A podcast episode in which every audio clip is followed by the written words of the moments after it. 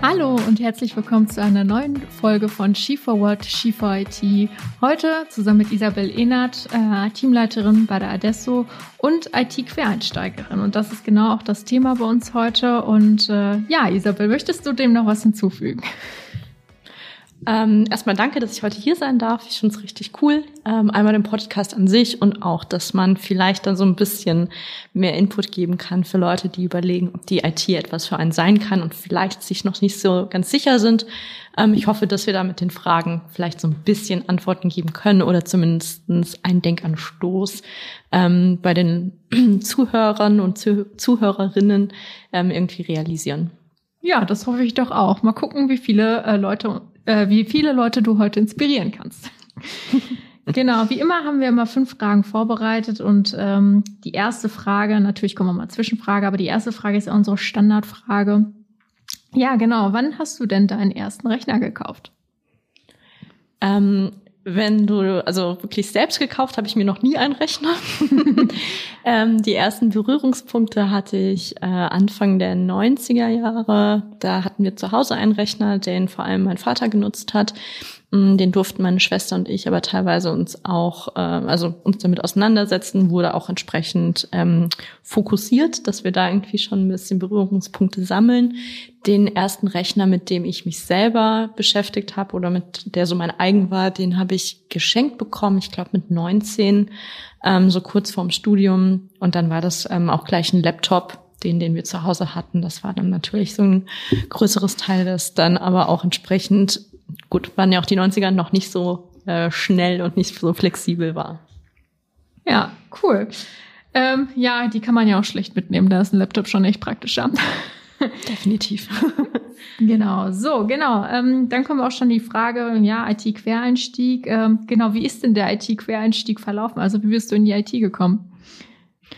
Ähm, ich habe erstmal BWL studiert, ähm, auch mit gar keiner Vertiefung, sondern habe so in verschiedene Bereiche reingeguckt, habe nach meinem BWL-Studium erstmal im Einzelhandel gearbeitet, ähm, was ja mit IT sehr wenig zu tun hat. Ähm, das Unternehmen, bei dem ich gearbeitet habe, war jetzt auch nicht besonders digital unterwegs. Da haben wir sehr viele Dinge auch manuell gemacht. Ich habe zwar da oft überlegt, ah, das könnte man doch ein bisschen klüger abbilden, aber ähm, hatte da jetzt auch noch nicht so den Zugang. Ähm, Sage ich mal, das Digitalste, was wir hatten, war, dass ich versucht habe, zumindestens die Personalplanung mal mit Excel zu machen jeder, genau, jeder IT-Experte denkt sich, oh Gott, das kann doch nicht digital sein. Ja, das ist mir klar, aber das war so das Digitalste, was man da sich hätte vorstellen können.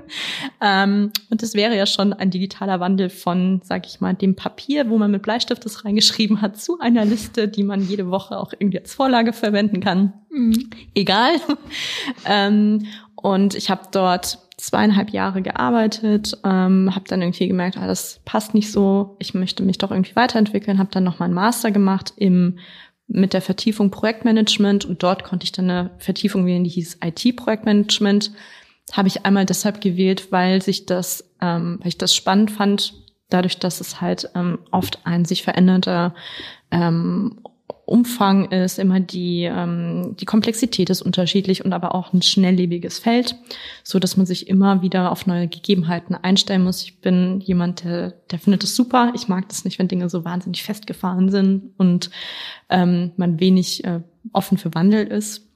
Und dann habe ich mein äh, dieses Studium gewählt und bin dafür auch nach Dortmund gezogen und habe eine ähm, als Werkstudentin bei Adesso angefangen, aber erst auch gar nicht jetzt in einem operativen Bereich, sondern im Sales Support, wo man so äh, anfängliche Berührungspunkte damit hat. Ich habe ganz viele Worte überhaupt nicht gekannt, musste ganz viel nachlesen oder mit Leuten mich austauschen und ähm, bin dann da so ein bisschen reingerutscht und fand das immer spannender und habe mir gedacht, okay, ähm, das ist gar nicht so komplex, wie ich immer gedacht habe. Ich habe immer gedacht, IT, dafür musst du mindestens Informatik studiert haben oder als ich in die Schule gegangen bin, wurde mir immer gesagt, hey, du musst super in Mathe sein, um das zu verstehen. War ich nicht. Also dachte ich, gut, kannst du eh nicht abbilden.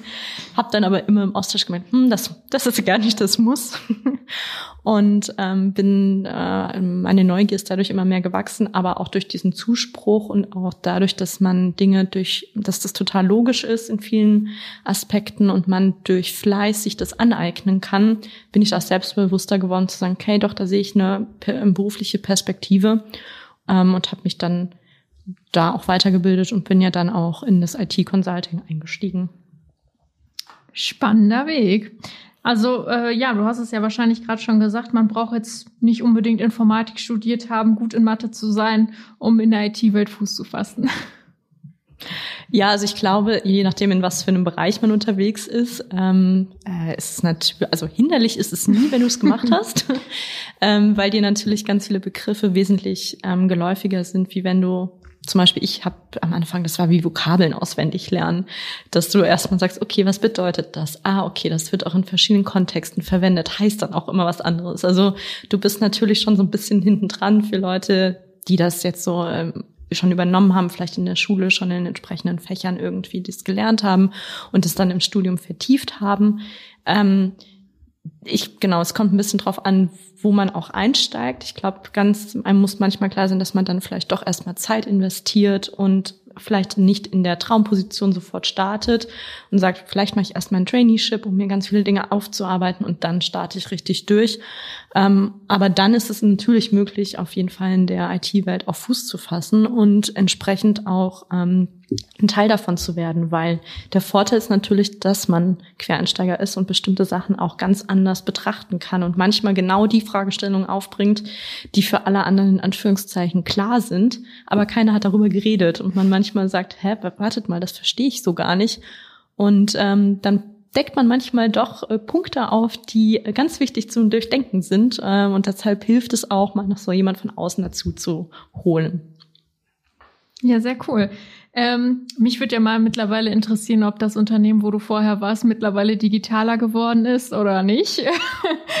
das, ich hoffe das sehr für die Mitarbeitenden, dass das so ist, aber ich kann mir bei bestimmten Sachen äh, gar nicht vorstellen, dass sie das immer noch genauso manuell abbilden. Also sowas wie zum Beispiel eine Stundenerfassung hoffe ich, dass das digitaler geworden ist. Wir haben das wirklich mit so einer alten Stempelkarte gemacht. Also das ist so, äh, ja. Boah. Ja gut, kann man machen, muss man aber nicht. Vielleicht ist ja, sind ja durch Corona jetzt dann wenigstens dann doch digitaler geworden. Wer weiß. genau. Ähm, was würdest du denn aber anderen Frauen raten, die in einer ähnlichen Situation gesteckt haben wie du damals? Ähm, also erstmal dieses Versuchen, diese Stimme im Kopf irgendwie kleiner zu bekommen, die einem sagt, nein, dafür du kannst zu wenig, du, ähm, du erfüllst gar nicht alle Aspekte, die in zum Beispiel so einer Stellenausschreibung stehen. Ähm, das Wort hast du noch nie gehört. Die werden diese Stimme, die dir auch sagt, nein, du wirst da nur auf Experten treffen und äh, du musst erst ganz viel können, bevor du dich irgendwo einfinden kannst versuchen, die Stimme ein bisschen leiser werden zu lassen und äh, mutig zu sein und die, das Selbstbewusstsein zu nehmen, zu sagen, ich möchte das aber.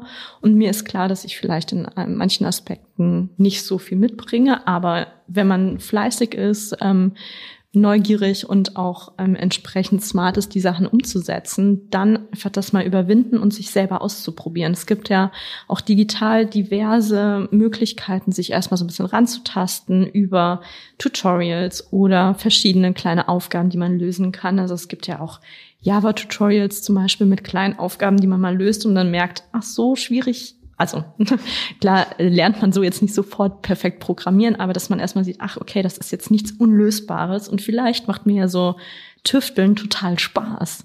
Ähm, und da mal so ein bisschen rauszufinden, was ist so ein Steckenpferd. Mir war zum Beispiel vorher der Beruf ähm, des Requirements Engineers überhaupt nicht geläufig. Aber wenn ich in der Schule irgendwie gewusst hätte, dass ähm, jetzt mal ganz überzeichnet nervige Fragen stellen und ganz viel hinterfragen und komplexe Dinge runterbrechen, dass es ein Job ist, hätte ich da vielleicht auch schon früher irgendwie einen Anknüpfungspunkt gefunden, um das dann irgendwie in auch ein logisches System zu übersetzen.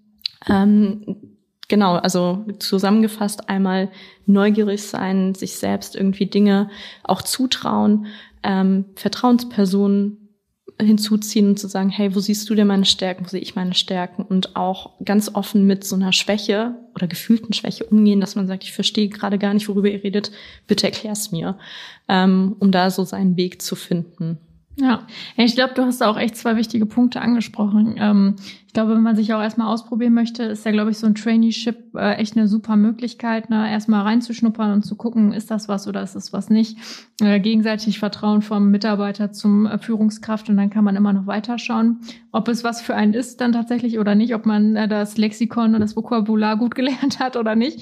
Mhm. Ähm, und auch ähm, ja, dass äh, IT nicht gleichzusetzen ist mit, man muss jetzt unbedingt ähm, Java-Programmierung können oder C++-Programmierung äh, Programmierung können. Also man muss nicht der Nerd sein, der am Rechner sitzt ähm, und die ganze Zeit was macht, sondern wie du sagst, Requirements Engineering, IT-Consulting, ähm, Sales Support. Jetzt schmeiße ich natürlich mit weiteren englischen Begriffen um mich, äh, ähm, aber die ja wirklich gar nicht so viel mit äh, dem wirklich essentiellen Programmieren so zu tun hat. Und was man als IT-Quereinsteiger, genau. glaube ich, super machen kann, oder? Genau, wo man auch relativ in Anführungszeichen schnell so Erfolge für sich selber feiert. Und dann kann man natürlich, wenn, wenn es einen dann doch unter, irgendwie unter den Nägeln juckt, zu sagen, ich will aber jetzt mal so programmieren lernen, dann kann man das sehr viel leichter machen, weil man doch mal so ein Grundverständnis davon hat, überhaupt, wie entsteht Software oder so. Dann äh, weiß man vielleicht auch eher, wonach man sucht davor weiß man vielleicht gar nicht, mit was für einen Suchbegriff gebe ich denn jetzt ein, um irgendwie das zu finden, was mir irgendwie weiterhilft. Ähm, und also es gibt zum Beispiel Requirements Engineering oder Testing oder so, das sind schon ja auch Felder, wo man relativ schnell auch ein Ergebnis sieht von dem, was man produziert und sich so da, glaube ich, ganz gut auch rantasten kann und ein Verständnis aufbaut. Also ich ähm, glaube, das ist natürlich ein leichterer Einstieg, wie wenn man jetzt als Quereinsteiger sagt, ich hatte noch nie was mit Programmierung zu tun, das will ich sofort machen. Ich glaube, das ist eine größere Herausforderung. Das wird da auch echt herausfordernd zu sagen, ich bin irgendwann mal so bereit, da alleine in einem Projekt unterwegs zu sein, aber mal so kleine Aufgaben mit zu übernehmen oder in einer Projektleitungsstelle dann zu sein, die aber natürlich ein rudimentäres Verständnis braucht ähm, von dem, was da jetzt passiert ähm, und in einen Austausch mit einem Architekten zu gehen, um die Dinge auch richtig zu verstehen ähm, das ist auf jeden Fall machbar, wenn man auch immer offen dafür ist, sich äh, ne, weiterzuentwickeln und zu sagen, mich interessiert auch, was die Kollegen und Kolleginnen mir als Input geben. Ja, klingt ja. auf jeden Fall so, als ob du deinen Weg in der IT gut gefunden hast. Mm, und ähm, da kommt jetzt auch noch schon die letzte Frage. Ähm, was sind äh, deiner Meinung nach denn die Vorteile in der IT ähm, gegenüber ähm, dem, was du zuvor gemacht hast, um dann nochmal die Brücke zu der Vergangenheit zu schlagen, zum IT-Quereinstieg? ja, ähm, Genau, also für mich sind es, äh, gibt es so, sag ich mal, so harte Kriterien. Bei meinem, sag ich mal, meiner vorherigen Arbeit ähm, war das sehr starr, wie mein Tag auch strukturiert war. Ich habe da auch in einem Schichtbetrieb gearbeitet und ähm, man war sehr davon abhängig, wie zum Beispiel Ladenöffnungszeiten vorgegeben sind. Das ist natürlich jetzt komplett anders. Äh, klar, man stellt sich auf sein Team und den Kunden ein, äh, dafür ist man da, aber da ist man wesentlich flexibler in der Gestaltung von seiner eigenen Zeit ähm, und kann das auch ein bisschen so steuern, dass das halt für den eigenen Rhythmus besser passt. Also beispielsweise, ich hatte oft äh, in dem alten Job irgendwie Frühschichten, die um 5 Uhr morgens angefangen haben. Yeah. Das ist jetzt nicht so mein Traumding. Verstehe ich gar nicht. Und das, das ist jetzt natürlich ein bisschen anders. Ähm, deshalb kann ich das für mich, also so, fühlt sich gesünder an, sagen wir mal so. Und jetzt so vom Arbeitskontext, ich finde es halt super, dass das doch eine eine Branche ist, die sehr im Wandel ist, wo sehr viel immer passiert, man stetig dranbleiben muss, um irgendwie auch Mehrwert zu liefern ähm, und man gar nicht in so einen Trott reinkommt. Ich ähm, kannte das äh, aus der ähm, Arbeitsstelle, aber auch von Praktikas davor, dass man irgendwann denkt, okay, gefühlt habe ich jetzt vieles gesehen, jetzt ist es nur noch so ein reines Abarbeiten.